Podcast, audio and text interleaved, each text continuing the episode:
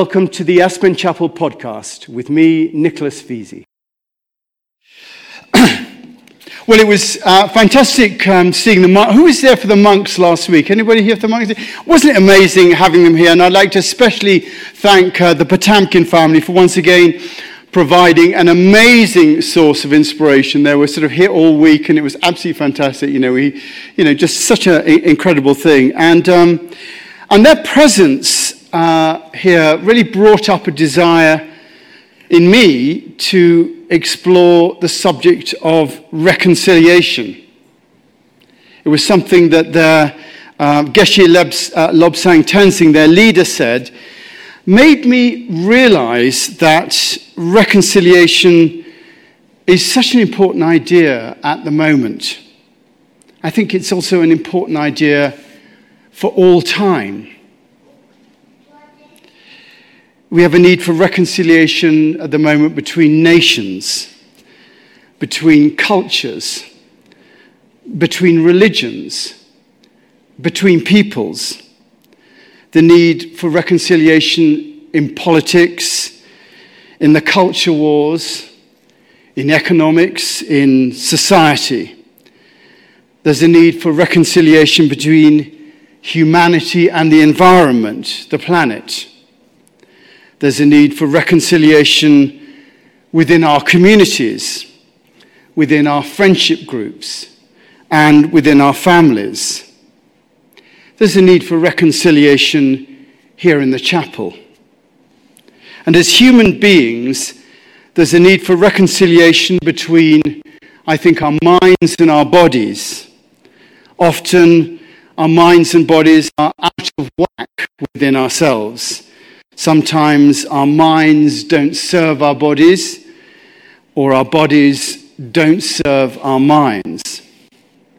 And most important of all, I think, there's a need for reconciliation between our minds and our bodies and that great spirit of all that's at the center of the universe, the reconciliation between humanity and that divine nature.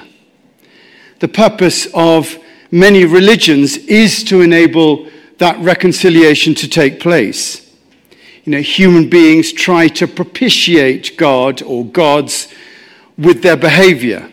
In fact, you know, the whole of the Christian religion is an attempt of reconciliation between man and God. Jesus is supposed to have come to reconcile man to God.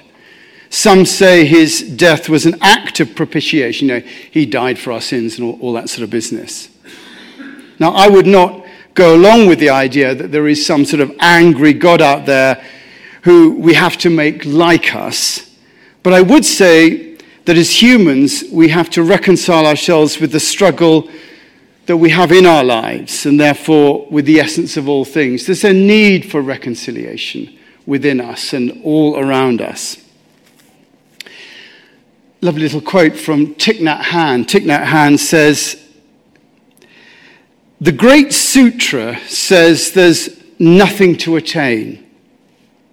We meditate not to attain enlightenment because enlightenment's already in us. We don't have to search anywhere. We don't need a purpose or a goal. We don't practice in order to obtain some high position. In aimlessness, we see that we don't lack anything, that we already are what we want to become. And our striving just comes to a halt. We are at peace with the present moment, just seeing the sunlight streaming through the window or hearing the sound of the rain. We don't have to run after anything. We can enjoy every moment. People talk about entering nirvana, but we're already there. Aimlessness and nirvana are one. I wouldn't say that to my son who's about to go to college, but that is a description of reconciliation between ourselves and our lives. So you can see the extent that reconciliation is a key to creating a peaceful world. The word reconciliation comes from the root Latin word re, which means back, and conciliare, which means to bring together. So the, eh, the etymology of the word reconciliation is to bring back together. That's what it means, to bring back together.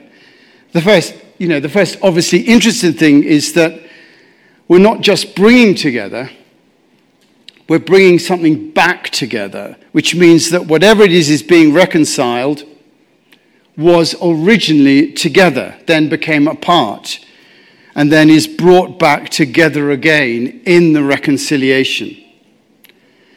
And that's obviously where the difficulty arises, because you have to come from a place that says that once we were together, and then we're split, and then we have to be brought back together again. You have to admit that at some point you were together. And it's difficult because, in the case of humanity, it involves things like forgiveness and compassion.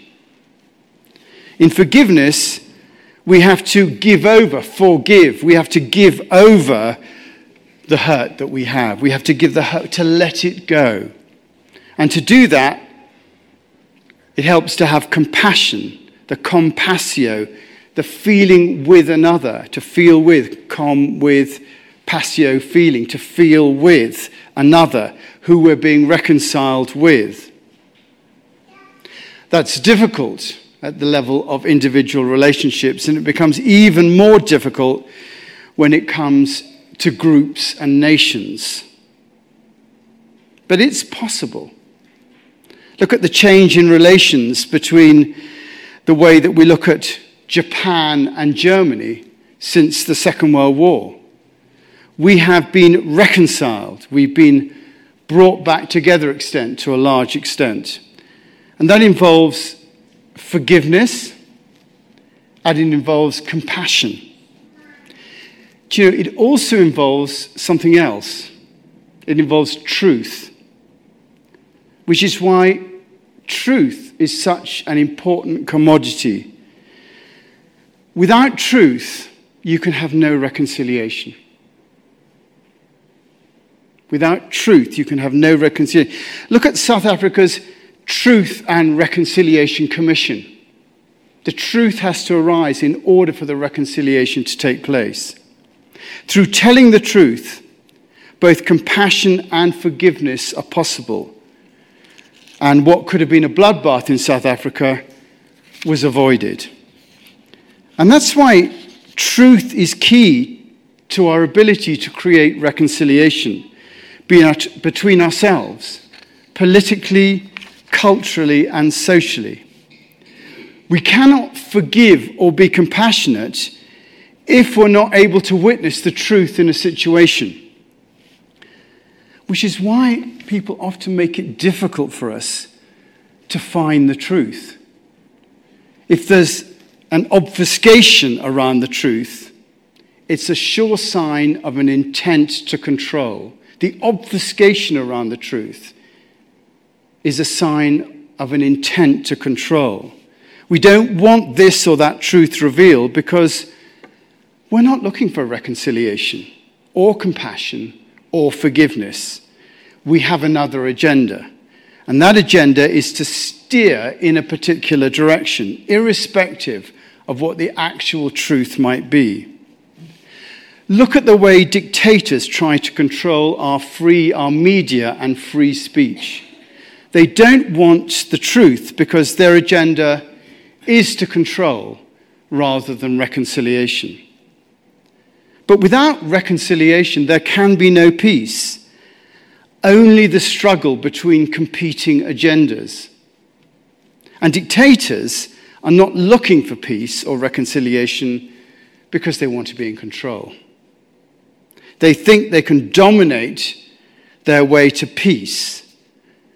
However, they don't realize that this peace through domination, or the Orwellian idea of peace through strength, and you hear that a lot peace through strength, is in fact an oxymoron.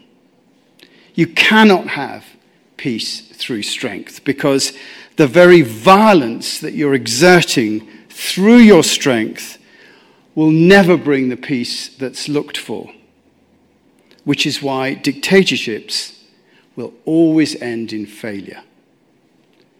As Gandhi famously said, When I despair, I remember that all through history, the way of truth and love has won. There have been tyrants and murderers, and for a time they seem invincible, but in the end, they always fall. Think of it, always. That's Gandhi. And you know, both Gandhi and Dr. King are right. Non-violence is the only answer because it can reveal truth. It can lead to compassion and forgiveness and therefore produce that reconciliation that ends struggle. Reconciliation ends struggle. To have an end to struggle, we have to have reconciliation. All the great peace solutions begin with reconciliation.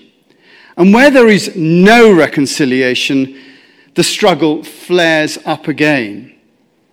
Which is why the First World War led to the Second World War. We wanted to punish Germany by ruining their economy, and the result was the rise of the Nazi Party. As we look into our world today, the only way that conflicts will be resolved is through reconciliation. Where one or both parties will, will not be reconciled, the struggle will carry on. Russia and Ukraine will have to tell the truth to each other about their fears, their hurts, their problems. Then there has to be compassion, one for the other, and then forgiveness, which will lead to peace. Now, it may sound far fetched, but it has to be that way. And it will be that way eventually in the end. In Korea, you can see the border as a clear example of a lack of reconciliation, where there is no truth, no compassion, and no forgiveness. Therefore, the struggle goes on. In Northern Ireland and in South Africa and even in Colombia after, and after the Second World War, we had truth, compassion, forgiveness, and reconciliation that may not hold and could flare up again. But you can see the difference, particularly in Northern Ireland, where there was that reconciliation. And to some extent, here in America, we see the echoes of the Civil War and the lack of reconciliation in the Civil War, in the culture wars that we have today, where in some cases there's not been reconciliation there and the struggle continues. There's not been truth, there's not been forgiveness, and there's not been compassion, and the struggle continues. I've always said that on a world stage, the only answer to all of this is global citizenship, where all nations become reconciled to one another and we identify globally rather than as national countries. That's where we have to be identifying, where the truth is told, where there is compassion for each other, and where there is forgiveness, and where we're reconciled, and we're brought back together again with the earth as our home, and the, recon- uh, the, the recognition of all humanity as being from the same family. I mean, you know, it's true. All humanity is from the same. You know, who cares if you're Chinese or American? You know, we're, we're facing the same problems. You know, it's going to come. Whether it's 400 years' time or whenever it is, it's going to come. You know, you may think that this is a kind of world peace that's, that's aspired to by Miss World competitors. You know, what do you like? What do you want most want to? How do you like to have world peace? You may think it's at that level.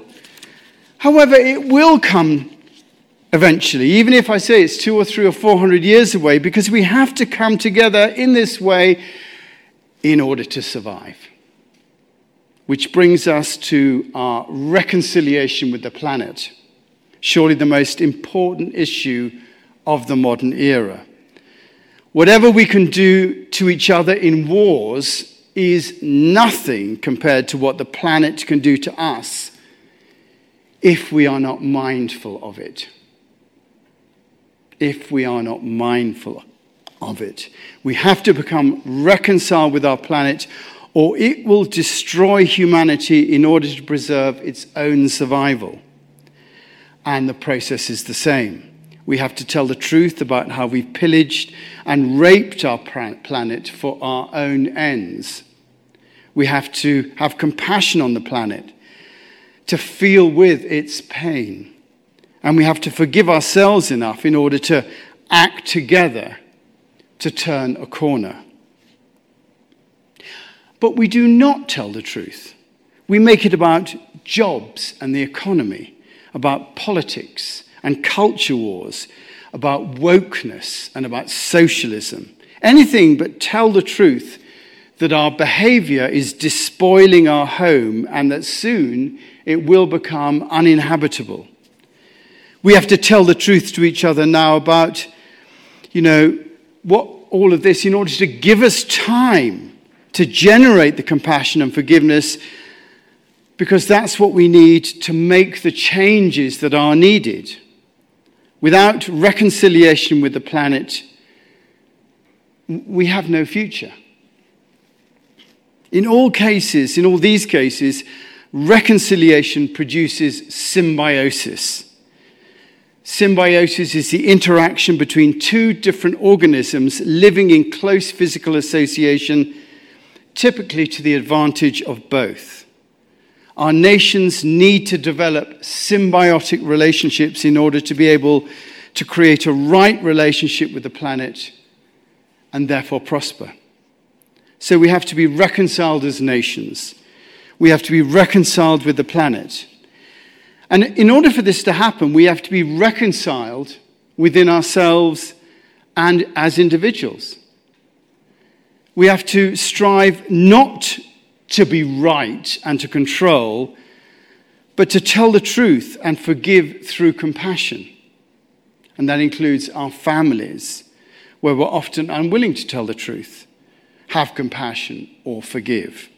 It includes our friends, our work colleagues, our communities, where we don't feel recognized, where we don't feel reconciled, we have to tell the truth to ourselves in order to open up for reconciliation to take place. Where we don't feel, recogni- recon- where we don't feel reconciled, we have to tell the truth to ourselves about that lack of reconciliation. Now, it's not always appropriate to go up to someone and blurt it all out. And often that will just exacerbate the situation. I don't feel recognized with you because, you know, you know, I mean, it just never works to do it like that. But if we've told the truth to ourselves about not feeling reconciled and have some handle as to why that might be. And if we hold ourselves open to reconciliation, then the opportunity just might come along where the truth might be welcomed by the other. The opportunity just might come along, and compassion might lead to forgiveness and reconciliation. Our part is to be open to that, to be willing for it to happen, and to be prepared to be vulnerable when the opportunity arises. And that means telling the truth to ourselves about our relationships, to recognize those people that we don't feel, you know, reconciled with. We feel there's something still out there that needs to be dealt with, where there's still a space where there's a need for bringing back together. And we have to be willing to take advantage of any opening that we're given. In reconciliation, the willingness is all. If we're willing, then the means can appear and we can take advantage of it. This is so needed in all our families, our friendship groups, our work environment, our communities, our politics, and our culture, and our religions.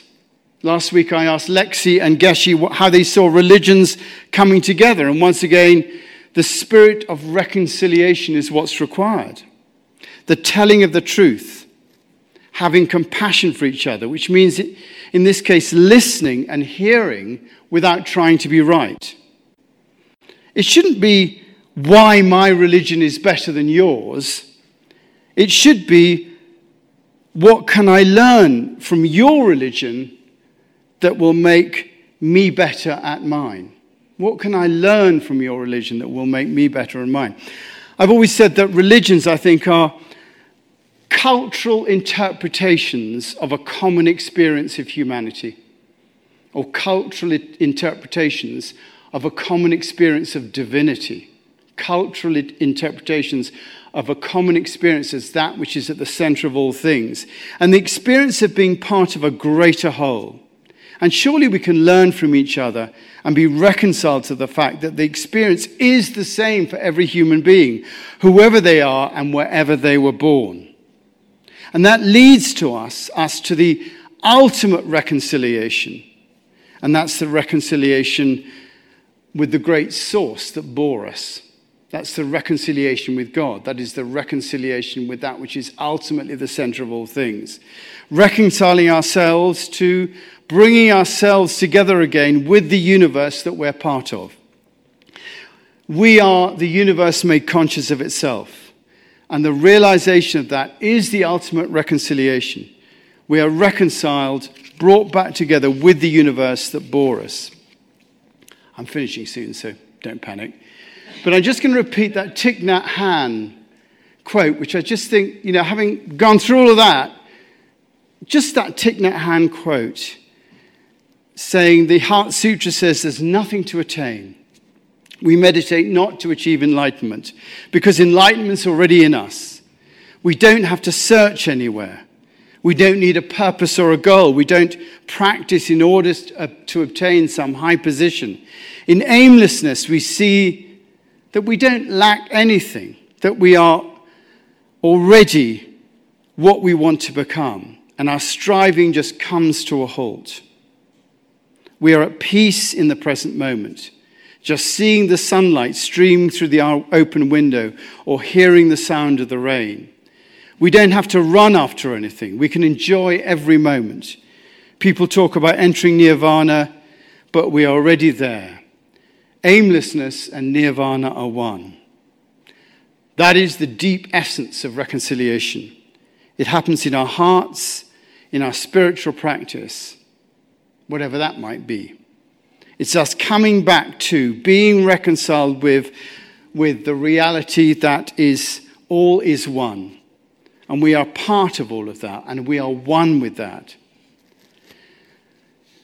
Just to make sure this is a sermon and we are in a, a church, Jesus actually spoke it absolutely perfectly when he said, I am in the Father, I am in the Father, and you are in me, and I am in you. That is the Christian expression of that perfect reconciliation that each human being is being drawn towards, whether they accept it or not. It is the end point of spiritual practice and the beginning point of a life lived without struggle and for the peace of the world. That's what we stand for here at the Aspen Chapel. That's our aspiration for all humanity. Thanks for listening. If you feel moved to make a donation to the chapel, please go to aspenchapel.org. Thank you. And if you'd like to receive these podcasts regularly, subscribe to the Aspen Chapel through Apple, Google Play, YouTube, or any other outlet.